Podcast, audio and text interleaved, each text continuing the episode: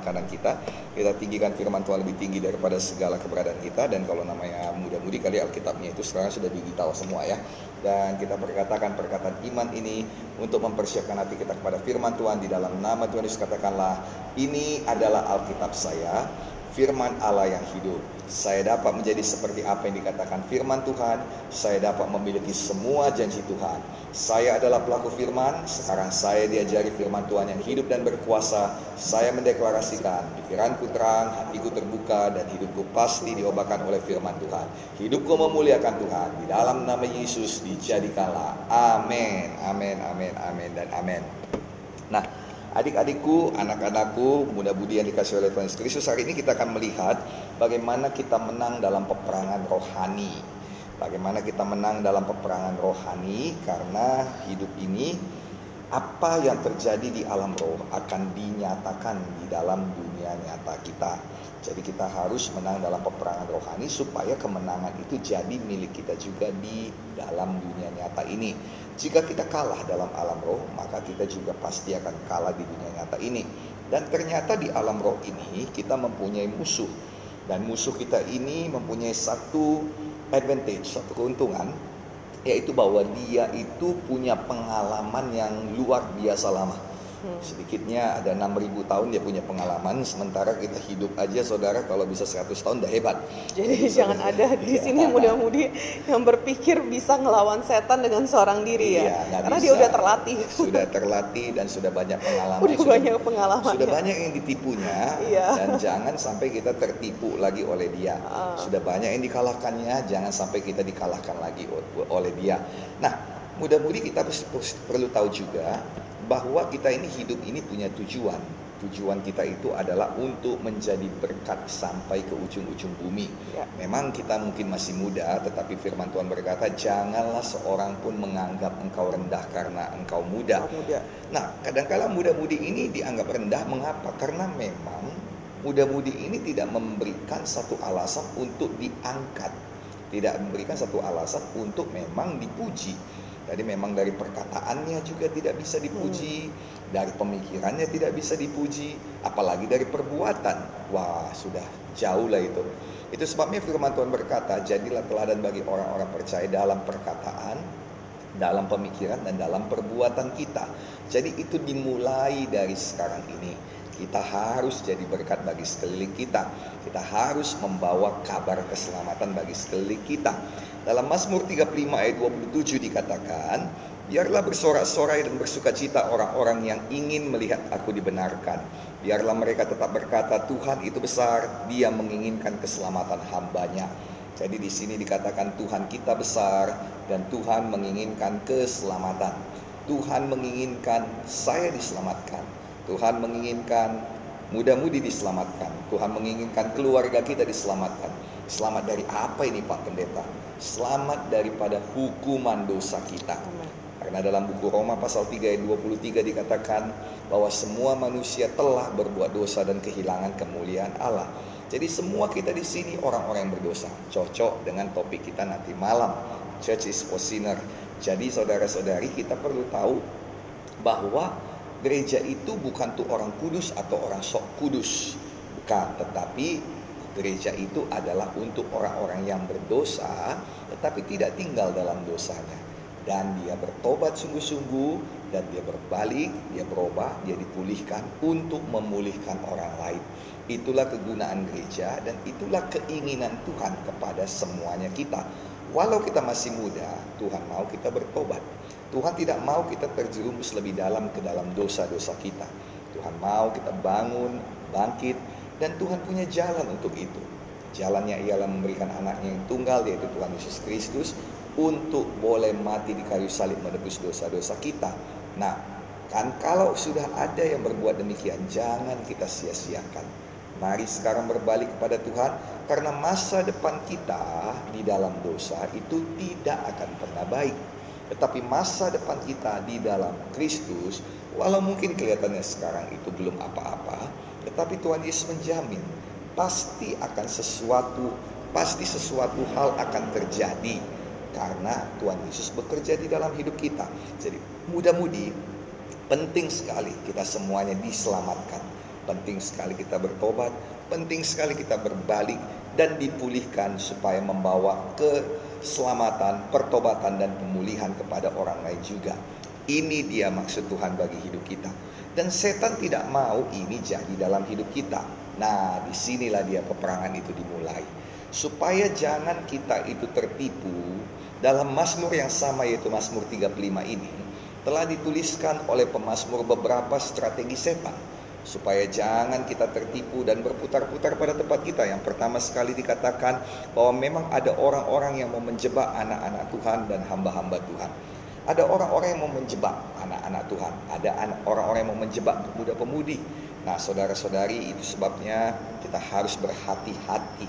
Berhati-hati dalam perkataan, berhati-hati dalam perbuatan. Terutama sekarang ini zamannya sosial media kan begitu ya Ibu Gembala ya. Jadi ya. kita harus berhati-hati bukan Betul. hanya ngomong, tetapi berhati-hati dengan apa yang kita posting, berhati-hati dengan apa yang menjadi status kita, berhati-hati dengan gambar-gambar yang kita masukkan. Nah sekali kita masukkan kemungkinan besar itu tidak akan pernah bisa terhapus lagi hmm. dari internet. Itu sebabnya kita harus betul-betul berhati-hati. Ada orang-orang yang mau menjebak, bahkan bukan sekarang, bukan cuma itu. Kadang-kadang yang kita masukkan bagus, tapi mereka rekayasa jadi buruk. Nah, inilah orang-orang yang mau menjebak. Jadi kalau kita tahu supaya kita bisa berjaga-jaga dan kita berdoa, kami berdoa supaya pemuda-pemudi kita semuanya dijauhkan Tuhan dari orang-orang yang demikian. Tapi jangan khawatir karena itu ayat 7 ayat 8 dikatakan Tuhan menjadi pembela kita dan kalau kita berdoa, Tuhan bisa balikkan itu semua tidak mengena kepada kita, melainkan mengena kepada orang yang melakukannya. Katakan Mazmur 35 ayat 8, biarlah kebinasaan mendatangi dia dengan tidak disangka-sangka. Jerat yang dipasangnya, biarlah menangkap dia sendiri dan biarlah ia jatuh dan musnah. Jadi kita harus berdoa, balikkan segala rencana jahat iblis. Balikkan segala pekerjaan iblis, baik melalui orang-orang baik juga di alam roh di dalam nama Yesus itu tidak mengenal pada kita tapi berbalik dalam nama Tuhan Yesus Kristus. Jadi di dunia ini ada memang orang-orang yang mau menjebak. Itu sebabnya kita harus berhati-hati dan kita harus berjaga-jaga baik dalam doa maupun juga dalam situasi nyata ini Nanti kalau misalnya pemuda-pemudi di sini ada menjadi pebisnis-pebisnis, ini kita harus betul-betul hati-hati kan begitu ya Ibu Gembala ya. ya. Kalau kita sudah mulai dewasa dan kita mulai punya tanggung jawab, Tuhan angkat semakin tinggi kita di tempat kita, ada banyak orang yang sirik. Dan mereka mau menjebak, apakah kita ada di tempat pemerintahan atau di mana pun, kita harus berhati-hati dan selalu berdoa supaya semua jebakan mereka tidak ada yang kena, tetapi berbalik kepada mereka sendiri. Nah kemudian Tuhan tidak maaf, Setan tidak ingin kita jadi berkat. Setan tidak ingin kita selamat. Setan tidak ingin orang lain diselamatkan oleh kita. Setan tidak ingin keluarga kita selamat. Itu sebabnya dia bisa mengeringkan orang-orang yang menimpakan atau membebani kita dengan hal-hal yang memang nggak bisa kita penuhi. Jadi kita sibuk menyenangkan hati orang ini, tapi memang kita nggak bisa menyenangkan dia. Karena permintaan mereka itu bukan hanya nggak masuk akal, memang nggak bisa dipenuhi. Ya, dikatakan dalam Mazmur 35 ayat 11, saksi-saksi yang gemar kekerasan bangkit berdiri dan apa yang tidak aku ketahui, itulah yang mereka tutup daripadaku. Apa yang nggak pernah kita tahu itu yang dimintanya, apa yang memang kita nggak bisa kasih itu yang dimintanya. Kenapa? Karena sebenarnya mereka itu mau menghalangi maksud Tuhan dalam hidup muda-mudi supaya kita itu sibuk, sibuk, sibuk mengerjakan itu, sibuk mengerjakan ini. Tetapi sebenarnya mereka sebenarnya tidak ada gunanya dan itu membuat kita jauh daripada maksud Tuhan. Membuat kita tidak efektif dan kita sendiri pun menjadi capek. Nah, ini jangan sampai kita demikian. Ada orang-orang yang membalas kebaikan dengan kejahatan. Nah, ini biasanya bikin kita sakit hati. Dan kalau banyak orang yang patah hati, banyak orang yang ya sakit hati, dia bisa jadi lumpuh bukan lumpuh badannya saja tetapi hatinya lumpuh tidak bisa bergerak lagi. Mazmur 35 ayat 12 mereka membalas kebaikanku dengan kejahatan perasaan bulus mencekam aku. Jadi ini karena membalas kebaikan dengan kejahatan ada satu perasaan yang mencekam. Ada satu perasaan yang mengatakan uh, terancam. Ada satu perasaan yang mengatakan tidak berharga. Ada satu perasaan yang mengatakan tidak diperdulikan Nah, ini yang tujuan setan supaya kita itu lumpuh, supaya kita itu tidak efektif untuk Tuhan, tidak bisa menyelamatkan jiwa-jiwa, tidak bisa menjadi berkat bagi orang lain. Jangan mau demikian. Nah, kemudian ada lagi orang yang suka menista, mengolok-ngolok, menghina, memfitnah dan senang kalau kita susah. Susah kalau kita senang. Hmm. Itu ayat 15 dan 16 Mazmur 35. Jadi Mazmur ini, Mazmur 35 ini benar-benar cerita mengenai kehidupan Ya. ya, kita baca dulu ayat 15 16. Tetapi ketika aku tersandung jatuh, bersukacitalah mereka dan berkerumun. Berkerumun melawan aku, orang-orang asing yang tak ku kenal menista aku dengan tidak henti-hentinya. Dengan fasik mereka mengolok-olok terus, menggertakkan giginya terhadap aku, ngancam. Nah, mereka mengancam, mereka melakukan semua hal supaya apa? Supaya kita tertekan, supaya kita sibuk balas dendam, supaya kita sakit hati, supaya kita marah, supaya kita itu uh, apa namanya memikirkan kata-kata dia terus-terusan, mengiang-ngiang di telinga kita, sehingga kita tidak sempat lagi untuk berpikir tentang masa depan kita, tidak sempat lagi untuk berpikir tentang kehidupan kita. Nah ini sering terjadi pada waktu orang-orang putus pacar, di mana mantan pacarnya, wah itu ngomongnya kasar, itu ngomongnya jahat, sehingga itu mengiang-ngiang dan kadang-kala dia malah memperlakukan orang lain seperti seharusnya dia berlakukan pada mantannya ini ya. Jadi dia juga jadi kasar jadinya. Jadi saudara, ini yang membuat satu lingkaran setan. Jadi jangan demikian ya. ya. Jangan demikian anak-anakku ya. Ada lagi orang-orang yang tidak mau berdamai atau dia pura-pura berdamai supaya ada maksudnya. Ya, di balik semua kebaikannya ada maksudnya. Nah, ini orang-orang buat kita nggak nyaman. Kita heran selama ini kok jahat, kok tiba-tiba baik. Pasti ada maksudnya.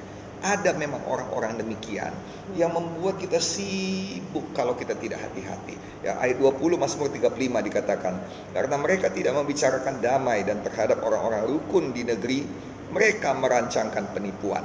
Jadi saudara-saudari di sini jelas sekali dilihat ya bahwa memang ada orang-orang yang demikian, orang-orang yang tidak benar. Supaya apa? Supaya gereja Tuhan lumpuh dan kekuatan di gereja Tuhan itu ada pada pemuda-pemudi Kekuatan gereja Tuhan sungguh.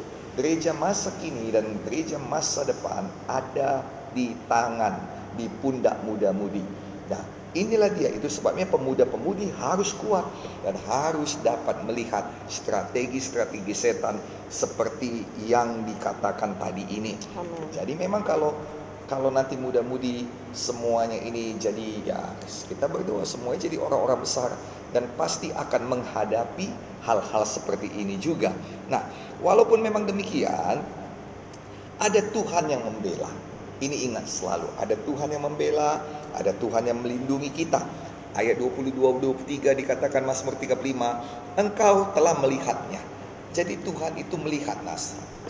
Asal kita ketika kita muda ya, ketika kita muda, kita selalu diberitahukan Tuhan lihat kau.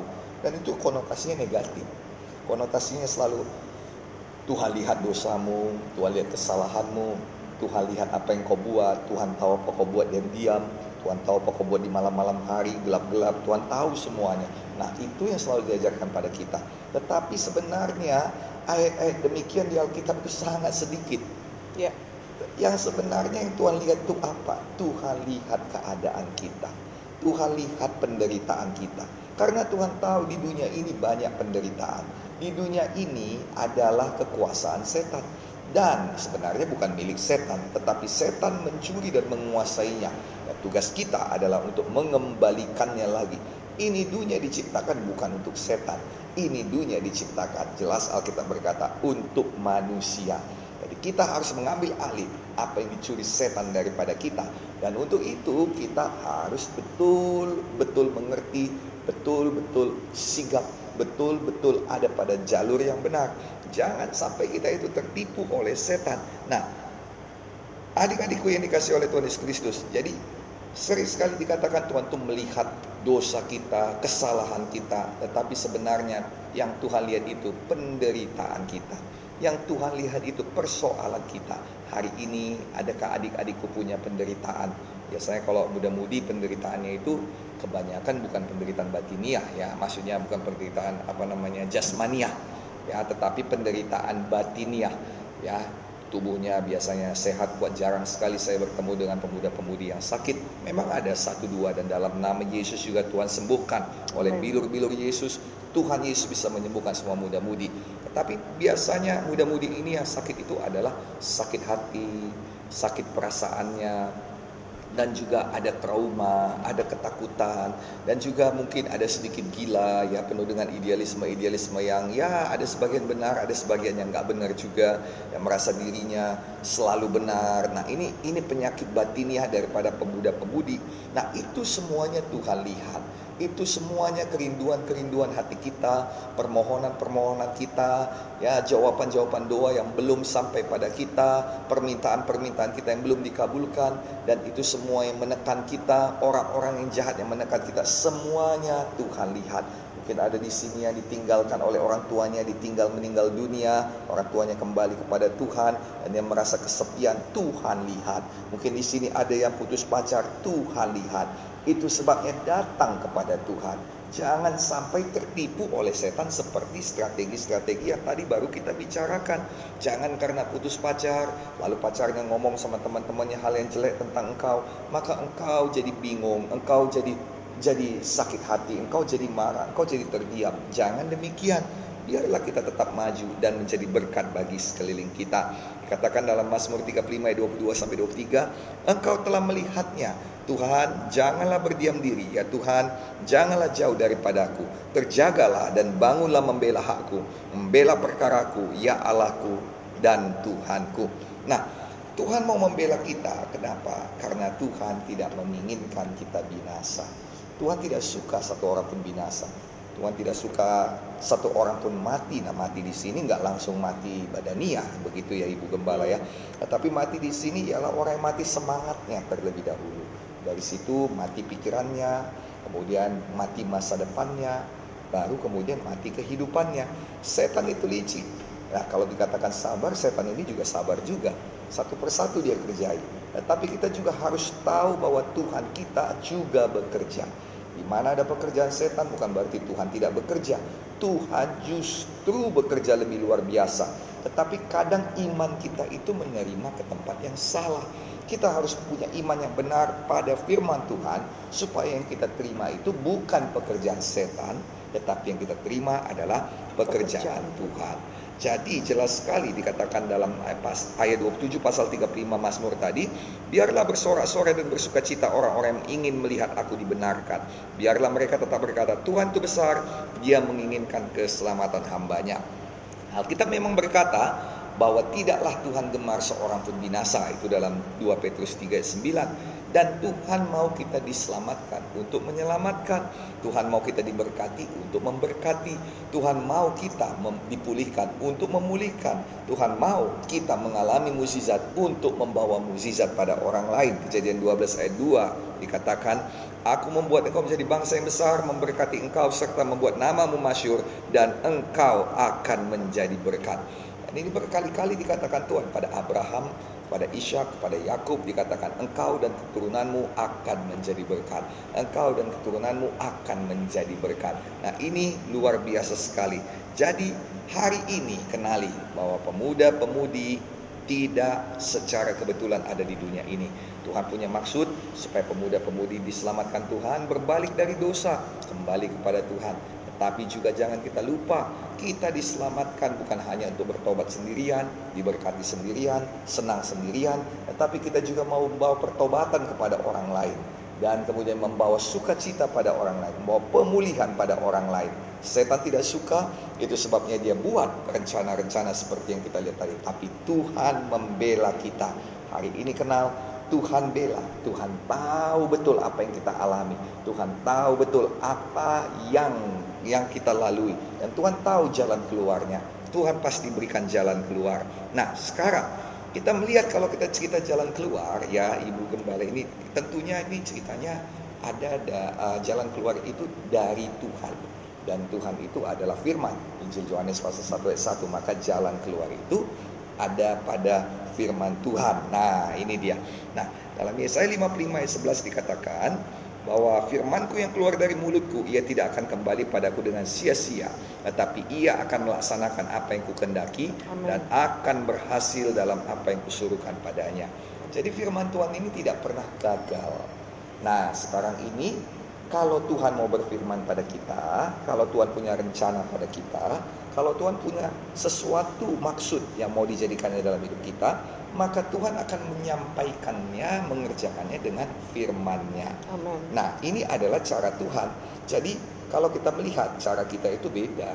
Cara kita itu kalau kita mau sesuatu, ya kita usahakan, kita datangi, kita kerjakan, kita buat ini. Ya katakan kalau kita itu mau misalnya uh, punya rumah, ya kita panggil tukang, malah kadang-kadang kita ikut kerja. Mm -hmm. Nah, kalau cara Tuhan itu kebanyakan tuh dengan firman sebagai mana dikatakan buku kejadian ketika dia mau terang itu jadi dia ngomong ya dia kasih firman jadilah terang maka terang itu jadi dan kalau kita lihat bagaimana Tuhan Yesus juga beroperasi ya begitu juga Ketika ada satu orang yang kusta itu dia katakan Tuhan kalau engkau mau engkau bisa mentahirkan aku.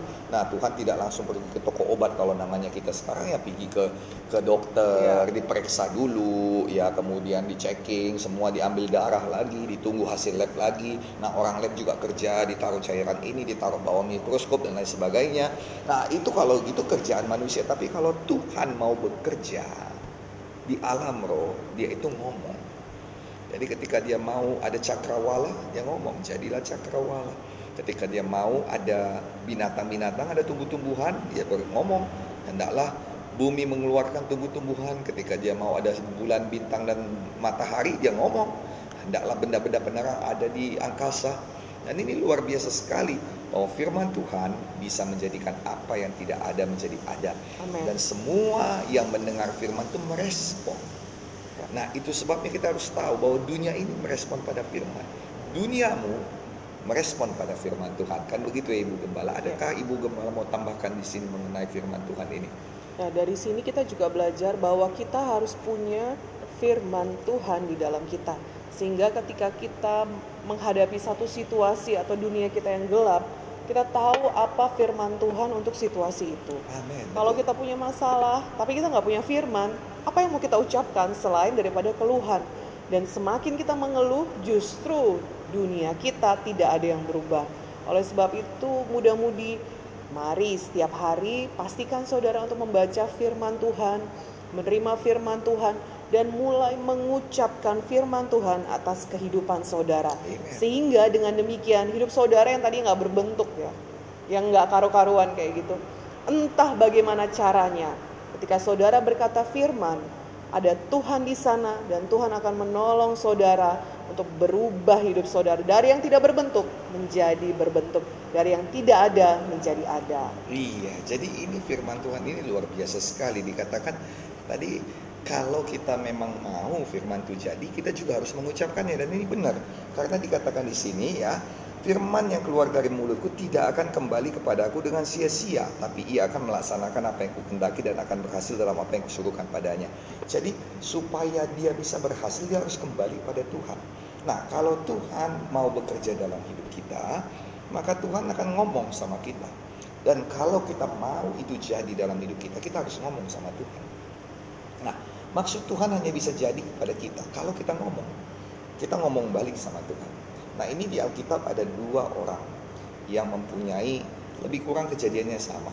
Tapi dia beda beda sikap loh. Ya, yang pertama itu adalah seorang yang betul-betul memang imamnya Tuhan, betul-betul nabinya Tuhan, betul-betul diangkat menjadi nabi, dipandang oleh orang Israel ya jadi orang terpandang maksudnya orang terhormat dan didengarkan oleh orang Israel. Tapi ketika malaikat Tuhan datang membawakan kerinduan hatinya. Nah, ini orang namanya Zakaria, istrinya namanya Elizabeth. Dan maksud Tuhan adalah supaya keselamatan datang ke dunia ini melalui Yesus Kristus. Tetapi Tuhan kita datang sama seperti pembesar di dunia ini juga dipakai for riders. Harus ada orang yang membuka jalan baginya. Dan mereka ini sudah lama nggak punya anak. Seharusnya ketika dikatakan ada anakmu namanya Johannes, dia akan buka jalan bagi Yesus. Mereka itu suka cita. Tapi ini Zakaria, dia tidak mengaminkan firman Tuhan. Ya, bisa jadi ada di sini anak-anak muda yang sudah selama ini sudah putus asa udah biasa sekali menerima penolakan, udah biasa sekali dikatakan enggak itu sebagai uh, respon terhadap apa yang saudara kerjakan. Nah, pada saat-saat seperti sekarang ini, ketika malam ini saudara dengarkan firman Tuhan, mari saudara amenkan firman Tuhan itu. Meskipun kedengarannya mustahil bisa dijadikan bagi saudara. Mungkin di antara saudara yang mendengarkan firman Tuhan malam hari ini, ada yang melihat mustahil keluarga saya bisa dipulihkan. Mustahil saya bisa mendapatkan pekerjaan yang saya inginkan. Mustahil saya bisa mendapatkan tempat di uh, duduk di uh, bangku perkuliahan. Hmm. Mustahil bahwa saya dengan adik saya kami boleh berdamai. Mustahil keluarga saya di kampung bisa diberkati. Saudaraku malam hari ini ketika saudara mendengarkan firman semuanya itu yang tadi saya ucapkan, kebalikannya ada merupakan berkat bagi saudara yang Tuhan sudah siapkan di sorga. Dan biarlah kiranya malam hari ini saudara nggak takut lagi mengamenkan firman Tuhan. Jangan sampai saudara kepengen nih misalnya, pengen punya kerja, atau saudara pengen nih uh, duduk di bangku kuliah. Tapi ucapan saudara itu malah bertentangan dengan apa yang dalam hati. Betul. Nah, jadi maunya kalau saudara memang diberkati, nih mulutnya ucapannya nih diberkati juga dong. Betul. Kalau saudara mau dipulihkan, maka biarlah kiranya kalau ada orang mengatakan, ya saya doakan kamu ya supaya kamu dipulihkan. Jangan lagi saudara job-jobi. Nggak mungkin lah, nggak bisa. Ya, udah bertahun-tahun kayak gini. Jangan gitu lagi. Tetapi saudara amenkan firman ya. Tuhan itu dan jadikan itu rema dalam kehidupan saudara. Karena sesungguhnya kalau Tuhan itu menjadi bagian saudara, tidak ada yang mustahil bagi saudara. Betul. Jadi ini kita lihat Zakaria ini sudah lama menerima penolakan, sudah lama berdoa, tapi nggak dapat dapat anak juga. Ya sudah lama dikecewakan. Lama juga, dikecewakan ya. mungkin ya. Dan dia lihat dan ini Zakaria ini adalah seorang nabi yang memang mendoakan anak-anak yang baru lahir. Hmm. Jadi bayangkan itu tiap hari, eh, bukan tiap hari, tiap tahun tuh berapa anak yang didoakannya, sedangkan anaknya sendiri nggak ada. Nggak ada. Nah ini yang jadi satu kayak ironi ya. Tetapi ketika malaikat itu datang, dia seharusnya menyambut, oh ini giliran gua diberkati, ini giliran saya untuk dipulihkan, ini giliran saya disembuhkan, ini giliran saya untuk menjadi kaya, ini giliran saya untuk berubah. Eh malah dia malah mengucapkan kata-kata yang menentang firman. Nah, kita perlu tahu bahwa semua sorga, malaikat-malaikat sorga itu semuanya punya satu tujuan yaitu untuk membawakan kegenapan maksud Tuhan kepada siapa pun dia disuruhkan. Itu sebabnya ketika itu Gabriel berkata, dengarkan ya Pak Jakaria, karena kamu ini nggak percaya dan maksud Tuhan gara-gara kamu nggak percaya ini bisa gagal gara-gara mulutmu itu, maka sekarang lo tuh nggak usah bicara lagi, lo diam aja. Dan Zakaria jadi bisu sampai semua yang dikatakan Tuhan itu jadi kenyataan. Jadi memang betul kata buku ratapan, kalau memang kita lagi susah, jangan kita mengeluh. Jangan kita nyanyikan nyanyian duka pada hati yang sedih. Itu kata Amsal. Itu seperti membuka baju pada musim dingin. Nggak menolong, malah membuat lebih parah lagi. Ya. Eh, tapi yang dikatakan oleh pengkhotbah itu, biarlah seorang katanya duduk diam, mungkin ada harapan. Jadi kadangkala kalau kita berdiam diri, Tuhan bisa bekerja. Nah, pada akhirnya maksud Tuhan juga yang terjadi. Tetapi sayangnya Zakaria ini sempat jadi bisu, sempat uh, apa namanya sempat ya sebenarnya kalau namanya bisu itu terhina lah yang itu ya. Nah jadi apa yang terjadi? Tuhan tidak mau maksudnya gagal. Tapi ada satu orang hamba Tuhan lagi ini cerita nomor dua, hampir sama ceritanya, tapi kelakuannya beda. Yang satu ini sebenarnya dia ngangkat-ngangkat diri sendiri sebagai hamba Tuhan. Dia bukan hamba Tuhan, dia bukan imam, orang-orang nggak kenal dia, dia bukan orang terkenal tetapi dia percaya kepada Tuhan dan dia amenkan firman Tuhan. Sampai hari ini dia jadi orang yang sangat terkenal, diangkat oleh Tuhan dan nama orang orang itu adalah Maria. Maria ini bukan siapa-siapa, seorang gadis biasa, tunangan dengan seorang laki-laki biasa, Maria dan Yusuf, tetapi Tuhan sudah memilih dia. Anda mungkin juga bukan siapa-siapa, Mungkin ada orang biasa, nggak ada yang signifikan dalam dalam apa namanya dalam perkuliahan, nggak ada yang signifikan dalam dalam pendidikan, nggak ada yang signifikan dalam bakat talenta juga nggak ada yang signifikan. Tapi Tuhan sudah pilih Anda. Tuhan sudah pilih engkau anakku, Tuhan sudah pilih engkau adik-adikku. Jadi ini nggak boleh disia-siakan. Ini harus disambut. Nah, jangan sampai kita ketakutan karena pilihan Tuhan. Oh, aduh, ini aku harus jadi pendeta. Enggak, tapi semua kita harus jadi hamba Tuhan pada bidang kita. Ada dokter-dokter yang adalah hamba Tuhan, ada pengusaha yang adalah hamba Tuhan, ada bisnismen yang adalah hamba Tuhan. Semua ada panggilan masing-masing, nggak semua jadi pendeta. Kalau semua kita jadi pendeta, siapa jadi jemaat? Nah, kalau semua yang nggak ada jadi jemaat, siapa dari mana kolekte? Kalau nggak ada kolekte, iya udah pendeta juga ikut mati jadinya. Jadi bukan demikian. Ada panggilan Tuhan dalam dirimu. Engkau jadi hamba Tuhan pada bidangmu. Nah, Maria ini mendapatkan satu berkat juga, dapat anak juga, tapi ini berbeda situasinya dengan yang tadi. Kalau yang tadi Zakaria dan Elizabeth memang sudah menikah dan memang orang-orang pun mendukung supaya mereka punya anak. Mereka sudah berusaha tapi mereka nggak dapat anak. Sedangkan Maria ini belum menikah, masih bertunangan dan kalau dia punya anak di luar pernikahan, hukumannya bagi orang Israel adalah dirajam sampai mati, dilempari sampai mati dengan batu. Jadi ini bukan satu hal yang menyenangkan bagi Maria. Ketika dikatakan engkau akan punya anak namakanlah dia Yesus dia akan menyelamatkan umatnya dari segala dosa-dosanya. Itu sama sekali bukan hal yang menyenangkan. Tetapi ini adalah hal yang menakutkan. Tapi Maria berkata jadilah padaku sebagaimana yang kau katakan itu sebab aku adalah hamba Tuhan. Nah sekarang apa yang terjadi? Malaikat pulang ke sorga dan membawa satu kabar baik bagi sorga. Dan kabar baiknya hanya satu kata yaitu apa laksanakan. Ketika kita bersetuju dengan firman, sorga bisa melaksanakannya dalam hidup kita. Nah, kita juga harus tahu bagaimana caranya kita bersetuju. Kalau di dunia ini kita itu pakai apa namanya pakai pakai tanda tangan ya. Surat perjanjian. Surat perjanjian. Tetapi kalau namanya di di, di dalam Alkitab itu tidak. Kita dengan mengulangi apa yang menjadi apa namanya ya apa yang menjadi perkataan Tuhan. Perkataan firman Tuhan. Iya. jadi teman-teman di rumah selalu ingat yang ini ya. Ini salah satu kunci supaya saudara bisa menang dalam per, perjuangan iman saudara yaitu saudara ulangi lagi firman Tuhan itu.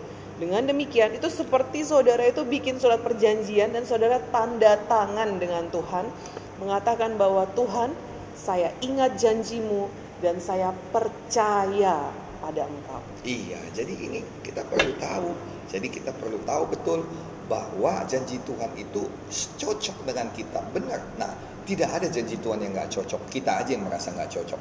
Iya. Kita aja merasa itu nggak cocok. Tapi sebenarnya itu baik bagi kita. Nah, sekarang terima janji Tuhan, ulangi lagi di dalam hidup kita dan satu lagi amin kan karena arti kata amin itu adalah jadilah padaku sebagaimana yang kau katakan. Amin. Jadi amin itu artinya setiap kali ada firman seperti ini saudara katakan amin, maka sorga akan mendapatkan satu perintah baru yaitu laksanakan laksanakan. Jadi kalau saya katakan tadi engkau punya panggilan dalam hidupmu, hmm. engkau katakan amin, maka sorga punya perintah baru dalam hidupmu, laksanakan. Hmm. Maka apa pun panggilan Tuhan dalam hidup saudara, pasti dilaksanakan oleh Tuhan. Nah kita juga mesti melihat bagaimana cara kita menang dalam peperangan rohani. Karena ada musuh kita yang tidak ingin kita sampai pada maksud dan panggilan Tuhan. Betul. Nah ini dia Bagaimanakah cara peperangan rohani jadi? Dalam Efesus 6 ayat 17 dikatakan, terimalah ketopong keselamatan dan pedang roh yaitu firman Allah. Ini Efesus 6 ini berbicara tentang kelengkapan senjata Allah. Jadi ini cerita mengenai baju zirah, mengenai ketopong, mengenai apa namanya perisai dan mengenai uh, kasut ya, uh, sepatu dan semuanya. Dan semuanya itu kalau kita lihat adalah alat-alat yang defensif ya bukan yang ofensif. Jadi untuk me, untuk untuk apa namanya? Untuk menyerang itu hanya satu saja, yaitu apa? Yaitu pedang roh. Hanya satu saja yang dapat menyerang. Dan kalau kita nggak nyerang, pasti kita nggak menang. Nggak ada satu tim sepak bola yang bisa menang hanya dengan bertahan. Betul. Harus menyerang. Jadi saudara ini betul-betul yang menyerang itu hanya satu yaitu pedang roh. Dan pedang roh itu firman Tuhan. Nah ini yang banyak orang-orang nggak ngerti kalau dalam buku-buku komik kekristenan itu digambarkan bagaimana malaikat itu berperang dengan pedang yang menyala-nyala sedangkan dari barisan iblis juga ada mereka bawa pedang ya kadang ya ada yang berkata nggak ada lagi karena sudah dilucuti sebenarnya pada perjanjian lama dahulu sebelum mm -hmm. Yesus datang ke dunia ini mati di kayu salib dan kemudian melucuti setan dari segala senjatanya itu malaikat-malaikat gelap itu masih punya senjata. Jadi mereka itu kelihatannya Wah, seperti pegang pedang. Sebenarnya bukan demikian. Apa yang terjadi di alam roh itu cuma film aja. Iya, itu cuma film aja. Apa yang terjadi di alam roh itu mereka itu lempar-lemparan kutukan, hmm. lempar-lemparan berkat dan kutukan, lempar-lemparan perkataan gitu. Hmm. Jadi perkataan-perkataan mereka itu berkuasa, sama seperti perkataan kita juga di sini berkuasa. Hmm. Jadi kalau kita pakai firman Tuhan sebagai pedang roh, kita itu harus ngucap ngucap firman, ngucap firman, ngucap firman dan Alkitab berkata itu akan menjadi seperti pedang bermata dua. Hmm. Jadi inilah dia. Nah, kalau kita melihat di sini juga dalam Mazmur 35 itu, kita melihat bahwa bagaimana musuh-musuh saudara, mereka itu pakai mulut kok. Dikatakan ayat 21 mereka membuka mulutnya lebar-lebar terhadap aku dan mulai mengutuki. Ya, mereka berkata syukur, syukur kau celaka. Syukur mati kami melihat kejat, mata kami melihat kejatuhanmu, mata kami melihat kematianmu, mata kami melihat kebangkrutanmu. Nah, itu yang dikatakannya ayat 25. Mereka juga berkata, syukur itulah keinginan kami. Dan janganlah mereka berkata ya Tuhan. Nah ini dikatakan oleh pemazmur. Jangan sampai orang-orang jatuh berkata, kami telah mengalahkannya, kami telah menelannya, kami sudah menekannya. Nah tetapi kita bisa mengalahkan mereka dengan bagaimana? Dengan kata-kata juga. Ya. Jadi anak-anak Tuhan tidak tinggal diam dalam ayat 9-10 dikatakan aku bersorak-sorai karena Tuhan, aku girang karena keselamatan. Jadi kita perlu bersorak-sorai dan dikatakan Aku berkata, ya Tuhan, siapakah seperti engkau? Jadi kita ngomong, jadi ngomong. Betul. Jangan cuma diterima. Kalau dikatakannya jelek kau, oh iya aku ini memang jelek. Bukan begitu. Hmm. Kita nggak perlu ngomong sama dia. Tapi kita perlu ngomong mengembalikan firman Tuhan kepada Tuhan. Amen. Supaya firman itu boleh dijadikan dalam kehidupan kita. Supaya maksud Tuhan melalui firman itu boleh dijadikan. Ayat 18 dikatakan Mazmur 35. Jadi ini bukan hanya satu Mazmur yang bercerita tentang dunia ini, tetapi bercerita tentang cara dan strategi bagaimana kita menang. Katakan, aku mau menyanyikan syukur kepadamu dalam jemaah yang besar di tengah-tengah rakyat yang banyak. Aku mau memuji-muji kau. Artinya jangan malu puji Tuhan. Hmm. Kalau orang Kristen jangan malu kita berkata puji Tuhan. Jangan malu kita memuji Tuhan. Kadang-kala kita melihat kalau agama-agama lain mereka pakai bahasa-bahasa mereka lagi mereka pakai bahasa-bahasa Arab dan lain sebagainya. Yeah. Di tengah-tengah banyak orang, sedangkan kita orang Kristen berdoa makan aja kita masih malu itu satu hal masih sembunyi-sembunyi. Iya masih sembunyi-sembunyi satu hal yang nggak benar. Udah nggak benar. Bukan kita pamer doa makan, bukan. Bukan pula kita suruh semua orang diam di restoran itu. Kami Atau mau berdoa bukan. Doa, bukan begitu. Tapi kita tidak boleh malu memuji Tuhan. Hmm. Ya.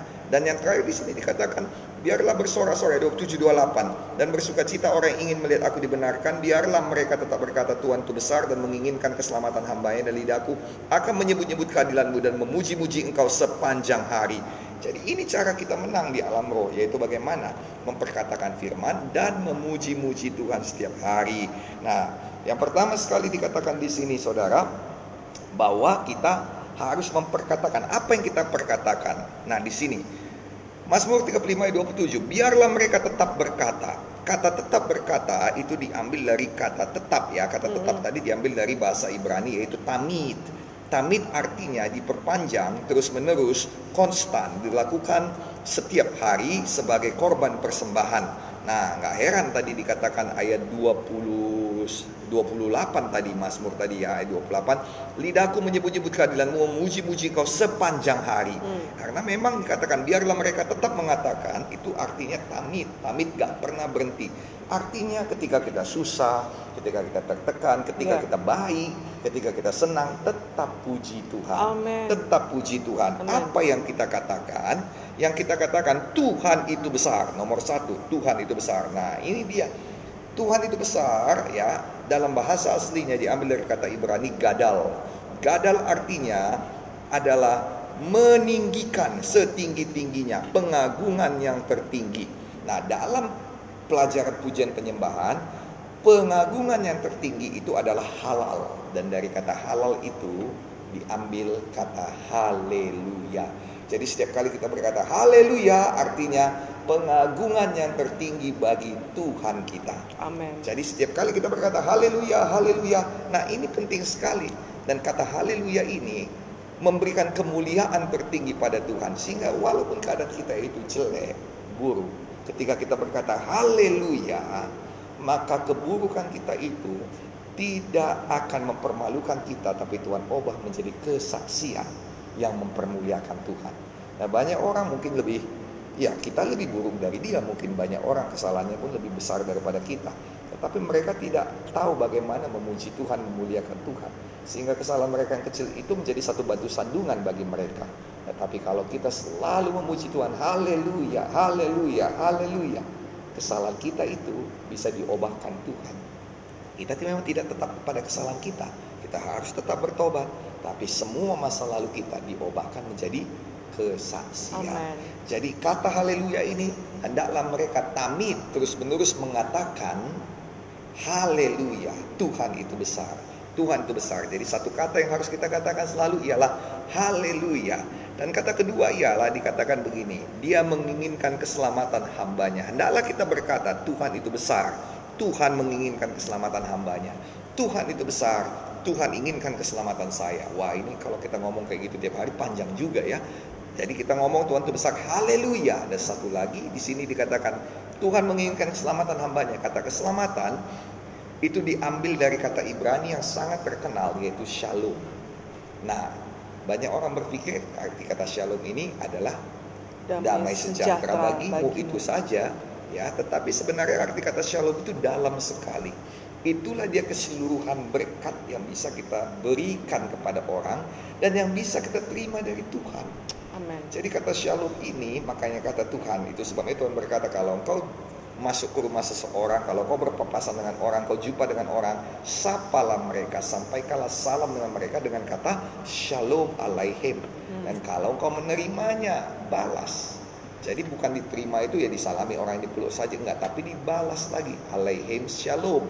Shalom itu artinya penuh berkat Tuhan. Nah, arti shalom itu kiranya keselamatan dari Tuhan menjadi milikmu.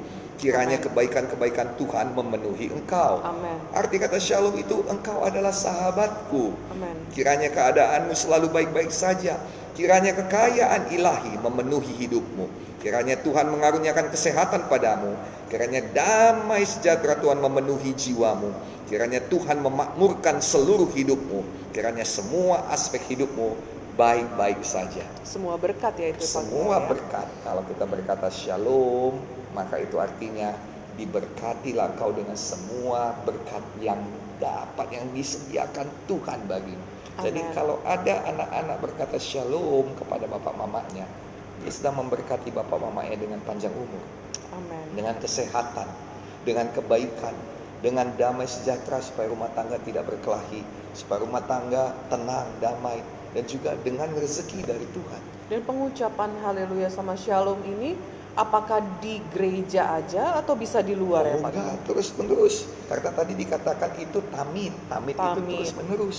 Jadi di luar juga bisa. Iya kita melihat bahkan kalau dalam bahasa Ibrani shalom alaihim dalam bahasa Arab itu assalamu alaikum.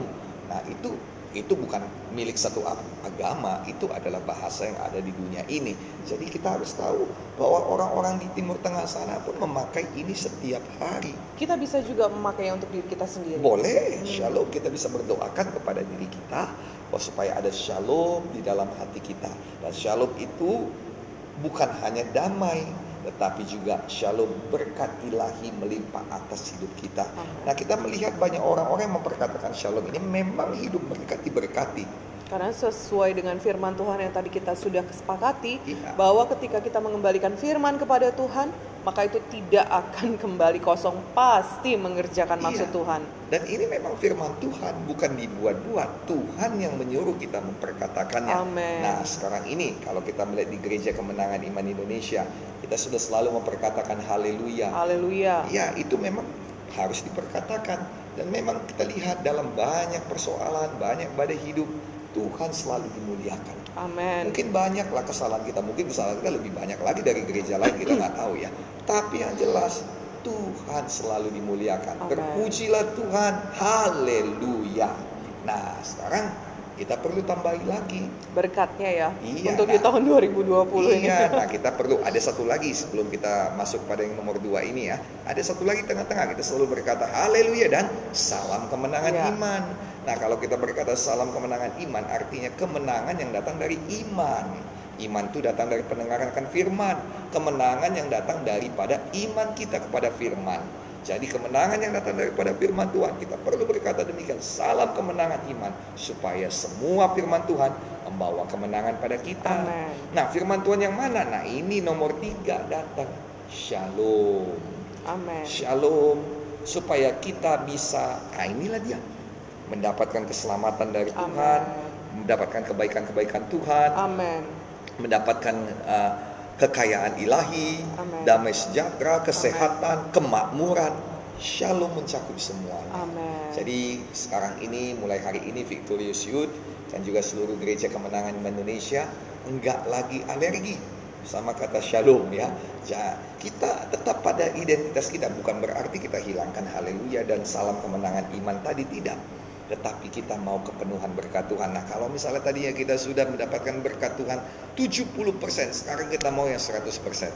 Dan kalaupun kita sudah dapat 99%, kita mau keseluruhan 100%. Jadi saudara-saudari, apalagi ini shalom ini sebenarnya shalom ini yang 100%. Ya, selama ini terus terang sebenarnya kata salam itu bukan haleluya, tetapi Tuhan itu baik. Kembali lagi itu kan satu kesalahan besar juga sebenarnya. Tetapi Tuhan itu baik, malah kita dimuliakan. Karena kata-kata haleluya itu luar biasa.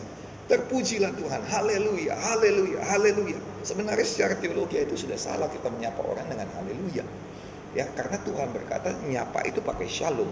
Tetapi karena kita memperkatakan firman dan berkata terpujilah Tuhan, terpujilah Tuhan dalam salah kita pun tetap juga orang-orang jawab juga haleluya. Bahkan kita dikenal sebagai gereja para haleluya. Ya, mungkin maksudnya mengejek, Ya, itu- tapi jadi kemuliaan juga sama Tuhan. Ya kan, bagaimana Ibu Gembala ya? Ya, kan sekarang kita sudah dapatkan pengertian yang baru. Biarlah Iya. hari ini menjadi saat di mana teman-teman juga mulai mengubah perkataan kita menjadi perkataan seturut firman. Dan tadi Bapak Gembala juga sudah memberitahukan semua dasar-dasar firman tentang apa arti kata haleluya. Dan kalau teman-teman mendapatkan rema ini, biar mulai dari sekarang kita mulai menambahi perkataan shalom. Haleluya, salam kemenangan iman, shalom. Iya, Ah. kita tambahi kata shalom ya supaya kita mendapatkan satu berkat yang penuh dari Tuhan. Nah, kita mau praktik dulu nih ya Ibu Gembala ya. Mari kita sapa semua pemuda-pemudi Victorious Youth dan Faithful Youth Gereja Kemenangan Indonesia. Maka kami mau berdua mau menyapa dan memberkati kami katakan Haleluya, salam kemenangan iman, dan shalom kiranya damai sejahtera Tuhan dan juga kekayaan ilahi memenuhi kehidupan kita semuanya. Puji nama Tuhan. Jadi mulai hari ini jangan ada lagi kita yang alergi, tetapi semuanya kita itu sungguh-sungguh diberkati Tuhan luar biasa. Ya Mari kita alerginya sama dosa aja, nggak Iya. usah alergi sama firman. Iya, mari kita juga memberkati orang lain. Biasakan pakai, nah ini, biasakan pakai shalom ini kepada banyak orang. Kalau kita berkata shalom pada teman, mungkin dia dalam kesusahan, ya kita sedang berkata kiranya damai sejahtera Tuhan menyertai engkau. Nah, ketika kita masuk ke pada teman yang mungkin di rumah sakit, kita masuk kamarnya, kita katakan shalom. Tuhan Yesus menolong, artinya kita berkata kiranya Tuhan memberikan kesehatan padamu. Ketika kita melihat orang yang miskin, orang yang berkekurangan, atau kita masuk ke satu rumah yang boleh dikatakan dalam tanda kutip kumuh, atau mungkin memerlukan pertolongan, kita ketok pintu rumah itu dan kita berkata shalom, itu artinya kami berdoa agar kekayaan ilahi turun kepadamu. Kalau kita masuk ke dalam satu perusahaan, lalu kemudian kita jumpa dengan bos perusahaan tersebut, kita berkata shalom pak. Nah itu artinya kita berkata kiranya kemakmuran Tuhan diturunkan atas perusahaan ini, atas diri Bapak. Bukankah itu satu hal yang indah ya Ibu. Gembala ya? Karena itu jangan sampai kita itu menjadi apa namanya menjadi alergi lagi. Ini adalah satu kata yang indah dan Tuhan berkata tamit harus kita lakukan terus menerus. Mari kita lakukan terus menerus sama seperti ketika kita sudah berkata haleluya dan sekarang kita melihat buahnya kepada kita. Nama Tuhan selalu ditinggikan. Amen. Hidup Amen. kita selalu jadi kesaksian. Hidup kita jadi berkat. Sekarang kita juga perlu diberkati lebih lagi. Amin. Mari sama-sama kita katakan shalom. Tuhan Yesus kiranya memberkati kita semuanya. Nah, sekarang ini kita mau berdoa terlebih dahulu ya Ibu Gembala ya. Bagi semua anak-anak muda yang memang tahu bahwa dia mempunyai panggilan di dalam Tuhan. Tetapi saat ini mungkin dia merasa dirinya tidak mampu. Merasa dirinya orang berdosa. Dan mungkin dia tak, tidak tahu kalau saya meninggalkan dunia ini ke mana ini. Sorga atau ke neraka. Nah, Itu sebabnya hari ini mari kita sama-sama berdoa supaya Tuhan ampuni dosa kita, supaya dari kita yang diampuni kita bisa membawa berita baik ini kepada orang-orang lain. Bahwa kita tidak perlu menerima penghukuman Tuhan di neraka, tapi kita bisa menerima sorga yang kekal karena kasih Tuhan yang melimpah atas kita. Yuk, mari sama-sama kita berdoa, kita taruh tangan kiri kita di dada, angkat tangan kanan kita ke atas, dan ucapkanlah doa ini dengan sepenuh hati di dalam nama Tuhan Yesus Kristus. Katakanlah, Oh Tuhan Yesus, Oh Tuhan Yesus, saya butuh Engkau. saya butuh. Saya percaya padamu, Saya percaya padamu. masuklah dalam hati saya. Masuklah dalam hati saya. Jadilah Tuhan dan Juru Selamat saya, Jadilah Tuhan dan Juru Selamat saya. penolong dan penebus saya. Penolong dan penebus saya. Ampunilah dosa-dosa saya, Ampunilah dosa-dosa saya. sucikanlah saya Sucikanlah saya dengan darah Yesus. dengan darah Yesus. Mulai saat ini, Mulai saat ini saya lahir baru saya lahir baru dan menjadi anak Bapa Sorga. dan menjadi anak Bapa Sorga. Saya ikut Tuhan Yesus Saya ikut Tuhan Yesus seumur hidup saya. seumur hidup Di saya. dalam nama Yesus, Dalam nama Tuhan Saya Yesus, berdoa. saya berdoa. terima kasih Tuhan. Terima kasih Tuhan. Dan kita yang percaya sepakat berkata, Amin. Amin, amin, amin, dan amin. Hari ini saya Pendeta Gideon Munte dan juga Ibu Gembala Saudara Ibu Kopi Munte kami berdua mau meneguhkan semua saudara-saudari yang dikasih oleh Tuhan Yesus Kristus yang berdoa doa ini dengan sepenuh hati. Firman Tuhan mengatakan bahwa kalau kita berdoa doa ampunan dosa ini maka sungguh-sungguh Tuhan dengar dan Tuhan ampuni dosa-dosa kita. Dan Alkitab berkata jangan berbuat dosa lagi dan kalau memang nanti kita ternyata tergoda dan jatuh dalam dosa, mari kita berdoa lagi kepada Tuhan. Tapi ingat baik-baik hidup kita itu bukan jatuh bangun jatuh bangun, ada pekerjaan yang harus kita lakukan. Memang dari Yesus pasti selalu mengampuni dosa, tapi kita harus bertumbuh dalam Tuhan. Kita harus berbuah dalam Tuhan. Karena kita juga berkata pohon yang tidak berbuah pasti akan ditebang dan dicampakkan ke dalam perapian menyala-nyala. Mari kita maju dalam Tuhan. Amin. Untuk hal itu ada beberapa hal yang harus kita lakukan. Yang pertama sekali setelah saudara lahir baru, kita harus dibaptiskan. Markus 16 ayat 16 berkata barang siapa yang percaya dan dibaptis, dia diselamatkan. Dan Gereja Kemenangan Indonesia akan mengadakan baptisan air. Itu sebabnya tolong dipantengin terus kita punya uh, sosial media supaya boleh mendapatkan informasi di mana dan kapan baptisan air itu akan kita laksanakan. Dan yang berikutnya saudara-saudari yang harus kita lakukan ialah baca Alkitab saudara-saudari. Jika belum punya, belilah Alkitab saudara atau unduhlah kepada gadget saudara sehingga saudara bisa baca dan kemudian latih diri saudara untuk berdoa karena doa itu adalah nafas daripada hidup kerohanian kita. Dan yang terakhir saudara-saudari, temukanlah satu gereja yang hidup di mana kita bisa melayani Tuhan bersama-sama, bisa bertumbuh di dalam Tuhan. Kalau selama ini saudara-saudari me- memang bergereja tapi tidak pernah diberitahukan mengenai kelahiran baru, tidak pernah doa ampunan dosa, saya rasa saudara-saudari perlu berdoa di mana satu gereja boleh uh, saudara boleh bertumbuh dan menerima kebenaran firman Tuhan. Nah, ini betul-betul harus saya katakan pada saudara karena ini adalah kebenaran firman Tuhan. Jangan sampai kita yang sudah hidup mati kembali. Alkitab berkata dalam Injil Matius, itu kalau setan itu balik lagi itu akan jadi lebih parah daripada sebelumnya. Jadi perlu sekali perlindungan daripada tubuh Kristus dan dalam hal ini kami berdua beserta dengan semua yang bertugas melayani saudara kami menyambut saudara-saudari sekalian. Selamat datang di Gereja Kemenangan Iman Indonesia. Kami tahu bahwa gereja Tuhan ini bukan gereja yang sempurna, ada banyak lagi hal-hal yang harus kita benahi. Tapi kedatangan saudara ke gereja ini pasti akan membawakan angin segar dan juga membawakan penyempurnaan-penyempurnaan dari Tuhan supaya gereja kemenangan Indonesia jadi lebih baik lagi. Dan kita percaya bersama-sama kita boleh melayani Tuhan, bersama-sama kita boleh lagi memuji menyembah Tuhan dan menerima kasih dan kuasa Tuhan yang luar biasa. Tuhan Yesus kiranya memberkati kita semuanya.